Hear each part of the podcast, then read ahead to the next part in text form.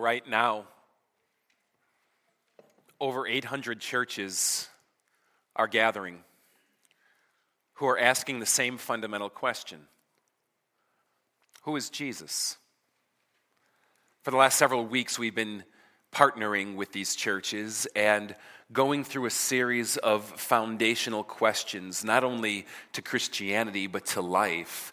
Seven foundational questions that we believe are questions each of us need to take to heart and investigate and, and explore. And right now, with over eight hundred churches throughout the Chicagoland area, we are looking at the question of who is Jesus, but even more specifically than that, is Jesus really God?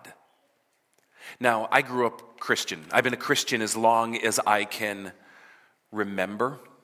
My mom was a devout Christian, and I lived with her. My dad was a lapsed Catholic, but he was supportive. I grew up going to church. I grew up in a Christian school, at least through eighth grade. And so for me, believing that Jesus was God was about as natural as could be. From the earliest time, we, we we prayed to Jesus, we worshiped Jesus, we sang songs about Jesus, we heard stories about Jesus, particularly the stories of the miraculous and the power and the transcendence and the might. We had images and symbols of Jesus all over our home, and we'd wear them as jewelry, and we'd look at stained glass on Sundays that would show his majesty with the light kind of shining through, and all of this made believing in Jesus as natural as could be. And even those in my family who were not practicing, who in retrospect you would say, well, I don't really know where they were with God, even they were supportive of the idea that Jesus was God, even if it didn't interface in their life. It really wasn't until later, high school, I think I would argue, that I came to find that that view of Jesus is far from universal. I did an Amazon search this week, went to books, typed in Jesus. Over sixty thousand entries. It was almost like they got bored of counting exactly. They're like, we get this high, it's just it's over sixty thousand somewhere. Assuming that these sources aren't just blatantly plagiarizing one another. That means in Amazon alone, you can find over sixty thousand unique perspectives on who Jesus is. Then I went to Google and I typed in Jesus. Want to take a guess on this one? one point eight billion entries in zero point six three seconds. Now, let's just assume for a moment that one hundred million of those refer to our Latino brothers named Jesus, okay? That's still one point seven billion entries, perspectives, Point of, points of view on who Jesus is. Is Jesus really God? Newsweek and the Washington Post got together and did a survey several years back. It was just before Christmas time, and Newsweek, they always love to do special Jesus editions right before Christmas to kind of stir the pot. And they did this kind of man on the street kind of thing, something similar to the video that we just watched a little bit ago, asking people who they thought Jesus really was. And I just want to share a few of the entries that they noted. Here's one. Jesus is real in the sense that he exists for those who want him to exist. Here's another. By today's standards, Jesus was a liberal. Another, Jesus was every man. His name could just as well have been Morris. Too bad he was in male form this time around. Better luck next time. Here's this. I believe Jesus is the Son of God. I believe I am a son of God. Here's this. Jesus was an enlightened being. How about this? It's not even obvious that Jesus was a historical figure. If he was, the legends around him, a son of God who was born of a virgin, worked miracles, and rose from the dead, were common stories in the ancient Near East. The myths about Jesus are not even original. Or, Jesus is about as real as Santa Claus, the Tooth Fairy, or King Arthur.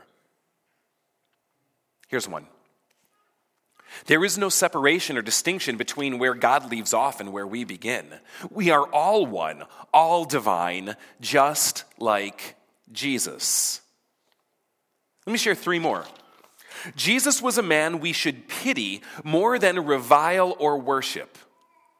He suffered from what contemporary psychologists now know to be delusions of grandeur, bipolar disorder, and probably acute schizophrenia. Jesus is a fairy tale for grown-ups. Unfortunately, he's a fairy tale that leads people to bomb clinics, despise women, denigrate reason, and embrace greed. Finally, this person answers, who is Jesus? He was an apocalyptic prophet who bet wrong and died as a result. He should be ignored, not celebrated. And then, of course, you could just look at the ways that people portray Jesus. We have bobblehead Jesus. We have Jesus as my homeboy. We have Che Guevara Jesus. We have the Rastafari Jesus. We have Asian Jesus. We even have Lego Jesus.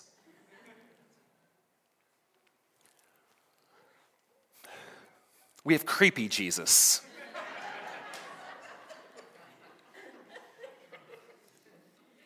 Good-looking Jesus. And the Jesus who is not amused. Over two thousand years later, there's not really a lot of consensus out there as to who Jesus is. Let me just highlight a couple of prominent examples recently. About a decade ago, the Da Vinci Code came out. Bestseller. Millions of copies sold. Millions of dollars made at the box office. All around the story that Jesus was a mortal prophet who had secret knowledge and enlightenment, had kids with Mary Magdalene, and their descendants exist to this day.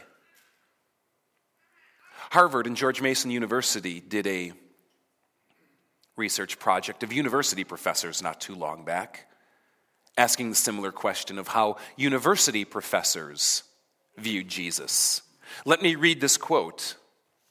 Over fifty percent, over fifty percent of college professors believe the Bible is an ancient book of fables, legends, history, and moral precepts. And what's fascinating is less than one-fifth of the population believes the same. But you know, let's be honest. I think for all of us, there was a time when we really didn't understand fully who Jesus is. And I think if we're honest with ourselves, none of us even today can say we fully know him. That's actually the beauty of relationships. No one really ever fully knows another person. And so the beauty and the mystery and, yes, the difficulty of a relationship is often taking what we do know to help us navigate the unknowns. It's also the beauty and the complexity of faith, that we take the things that we see to help inform the things that are left unseen and help us navigate the territory where we haven't witnessed things firsthand. But you know, with all this buzz out there about Jesus, it can lead, can't it, to the question of, of, of actually saying, who really was he? And how can I know? It's led a lot of people to go, can anyone really know him at all? And yet, over two million people today look to Jesus and see him as something more than just an ordinary human being. And the question is, how did they come to that place and that realization? What I found is that it often takes laying some of our assumptions aside and simply letting the evidence take us where it will. What did Jesus say about himself? What did he do? What did other people say about him? And you can actually find the earliest record to all three of these questions in this book that we call the Bible. So what I'm going to do right now is bombard you. I am going to bombard you with examples and passages, and I know this, this might seem overwhelming to a degree, but believe me when I say that what I'm about to share is only a slim cross-section. But what I want to do by bombarding you is to show you that what we say about Jesus is not based on just some outlier theory or some hidden little passage of obscurity somewhere, but is testified to again and again and again. So, with that being said, let's take a look. And let's start here. Let's just look at some of the things that Jesus said about himself. I think of this one notable passage where he has his disciples gathered around him, and he says this to them, "All authority in heaven and on earth has been given to me." And then he mandates them to go out and spread this message. And he says, teach them to obey everything I have commanded you. And then he says this, surely I will be with you always, not to the end of my life, to the end of the age. That sounds like a megalomaniac, if you ask me. All authority in heaven and on earth has been given to you. Who claims such things? Obey everything I command you? The severest dictators and monarchs of our world history never even claimed obedience to that degree. And I will be with you always to the end of the age. No, I know people console themselves at funerals saying things like, well, they'll always be with you, which they always won't. They're not with you. They're in heaven and they're better there, but we say it anyway. But when he says it, he means it. It's just one example of something Jesus said about himself. I think of this other example where Jesus is violating the laws of God, and the religious leaders call him on it.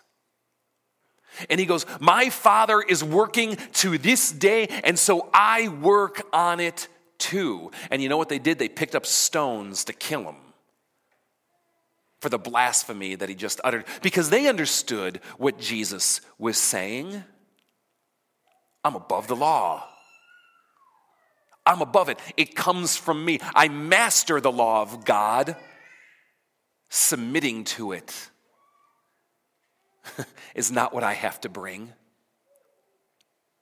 No, God is at work in this universe, and I'm at work too. Do you hear what Jesus is saying? I think of Jesus who says things like this, I am the way, the truth, and the life. No one comes to God except by me. And we hear this in church, and it's such a pious thing. But have you ever stopped and thought about what an, what an outlandish thing that is to say?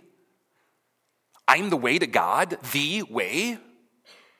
You want to know what's true in this world? I have it. You want to live? You want life? It's found in me. No one comes to the Father except by me. It's just an example of things Jesus said about himself. I think when Jesus says, I am the vine, you are the branches. Remain in me and you will thrive. Apart from me, you can do nothing. Who is this guy? I think of the time when Jesus got into it with the religious leaders of his day over parentage, and they were accusing him of being the bastard son of some stonemason.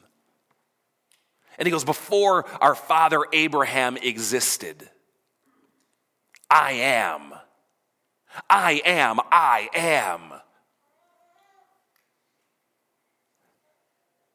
What do you do with a man who claims to be God?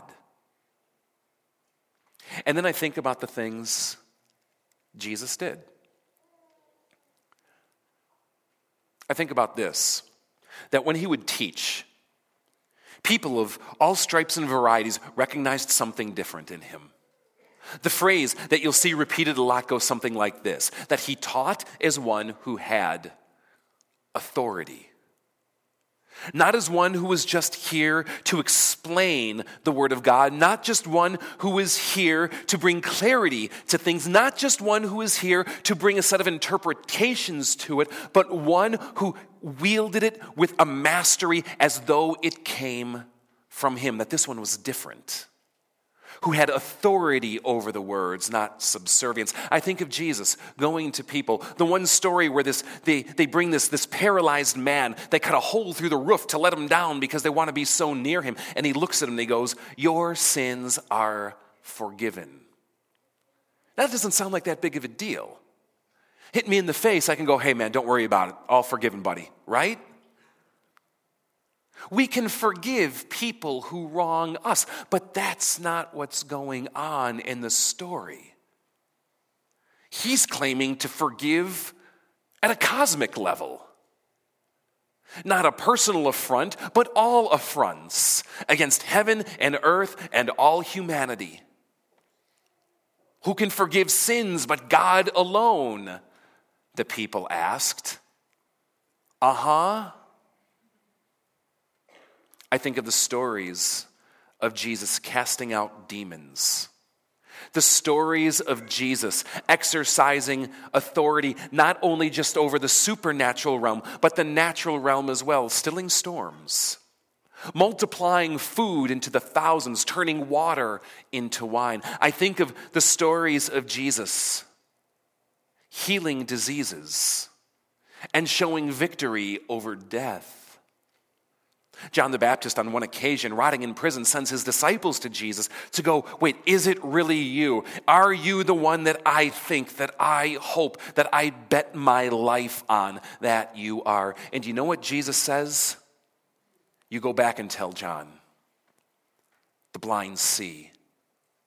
The lame walk. Those with leprosy are cured. The deaf hear. The dead are raised. The good news is preached to the poor. Blessed is the one who does not fall away on account of me. And he demonstrated it all. He predicted his own death, which isn't always hard to do in every situation. But he also predicted his resurrection to the day. And then when he finds himself at the hands of those who would kill him, he demonstrates the most sacrificial love imaginable. In his place of utter degradation, torture, and shame, saying things like, Father, forgive them, as they spit in his face, for they know not what they do. And then he raises from the dead. Do we even really have to say anything more than that? Especially when it's by his own power. And then I think of what other people said about Jesus too. I think of the witness of prophets and sages for thousands of years looking forward to this one who would come, that when you see Jesus, you see it coming to life and fulfillment in him. I think of John the Baptist, that sage, that seer, that prophet of old, crying, "Look, the Lamb of God who takes away the sins of the world." I think of the demons, when Jesus would cast them out, saying, "Why do you bother us? We know that you are the Son of God." I think of Roman soldiers and pagans standing by his cross when they're at his worst, saying, "Surely this man was the Son of God." I think of God himself opening heaven, saying, "This is my Son, whom I love. With him I am well pleased. Listen to him." And then I think of what people said about him after he rose from the dead. I think of a man named Paul who hated Jesus and everything he stood for and saw him as nothing but a heretic and a threat and an offense to God, who meets him face to face after his death and resurrection, whose life is radically changed forever, who writes things like this: "He is the image of the invisible God, the firstborn over all creation. For by him all things were created, things in heaven and on earth, whether visible or invisible, whether thrones or powers or rulers, authorities. All things are created by him and for him, and by him all things have their being." I think of the same Paul, writing from prison, coming to the end of his life, writing, "Your attitude should be the same as Lord Jesus, who being in very nature God, did not consider equality with God something to be grasped, but made himself nothing, taking on the nature of a servant, and being found in human likeness, went the way of death." But then resurrection, I think of the writer to the Hebrews, saying the Son is the manifestation of God's glory and the exact representation of his being. I think of Thomas, you know him by his first name, Doubting, one of those first disciples that were following Jesus, who knew him better than anyone, who didn't see him rise from the dead. But then the others come saying, "You got to check this out." And he's like, "You're out of your mind." And then he sees Jesus, and Jesus is like, "Touch my hands, it's me. Put your hand in my side, it's me," which is really gross, isn't it? But sometimes you just need to touch and feel. And I think of Thomas there in that place with the scales falling from his eyes, going, "My Lord and my God." And then there's history. There's history. The thousands, the millions, the billions of people who have testified to him since. I want to read a couple quotes to you today. This one's from Peter Kreeft. It's insightful, I think. "Why did thousands suffer torture and death for this lie if they knew it was a lie? What force sent Christians to the lion's den with, den with hymns on their lips? What lie ever transformed the world like that?" Or this by Thomas Aquinas: "If the incarnation did not really happen, then an even more unbelievable miracle happened. The conversion of the world by the biggest lie in history, and the moral transformation of lives into unselfishness, detachment from worldly pleasures, and radically new heights of holiness by a mere myth." But it's not important what other people say about Jesus, not nearly as important as this. What do you say about him? When you think about him, how do you answer the question, who is he? Really? Just a moral teacher? A prophet? An example or a sage? Or something far more? The famous atheist turned Christian and prolific writer of the Christian faith, C S Lewis, to me sums up the options beautifully. Follow me with this quote, if you will. He writes, I'm trying here to prevent anyone saying the really foolish thing that people often say about Jesus. I'm ready to accept Jesus as a great moral teacher, but I don't accept his claim to be God. That is the one thing we must not say. A man who was merely a man and said the sort of things Jesus said would not be a great moral teacher. He would be either a lunatic, on the level with the man who says he's a poached egg, or else he would be the devil of hell. You must make your choice. Either this man was and is the Son of God, or else a madman, or something worse. You can shut him up for a fool. You can spit at him and kill him as a demon, or you can fall at his feet and call him Lord and God. But let us not come with any patronizing nonsense about his being a great human teacher. He has not left that op- that open to us. He did not intend to. Now it seems to me obvious that he was neither a lunatic nor a fiend. And consequently, however strange or terrifying or unlikely it may seem, I have to accept the view that he was and is God. No great moral teacher. Motivated by a sentimental view of love could ever say the things Jesus said if they were not true, and could never command his followers to do the things that he commanded them to if he were not true.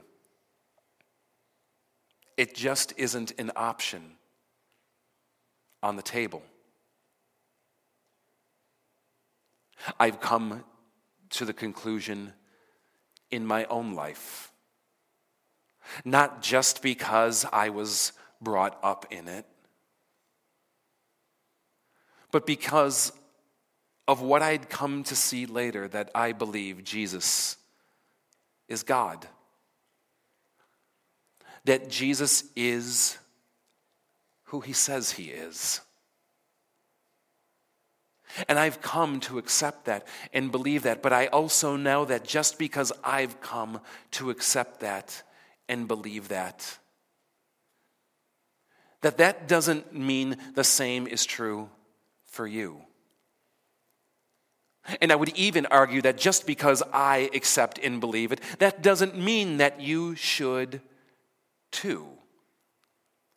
Because as far as logic will take us, and as far as evidence will take us about seeing who Jesus really is, I've also come to see that at some level, God has to reveal it.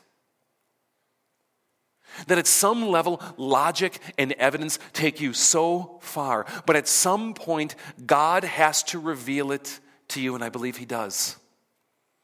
And I believe he will. And I believe for that reason, answering the question, who is Jesus, is something that you fundamentally have to do, and nobody can do it for you. And I want to really encourage you to, because the answer to that question is so important. There are thousands of crazy ideas out there about who Jesus is. I believe that what he said about himself is the best approach. The very Son of God himself, who has come down to restore creation and to restore you into relationship with God again.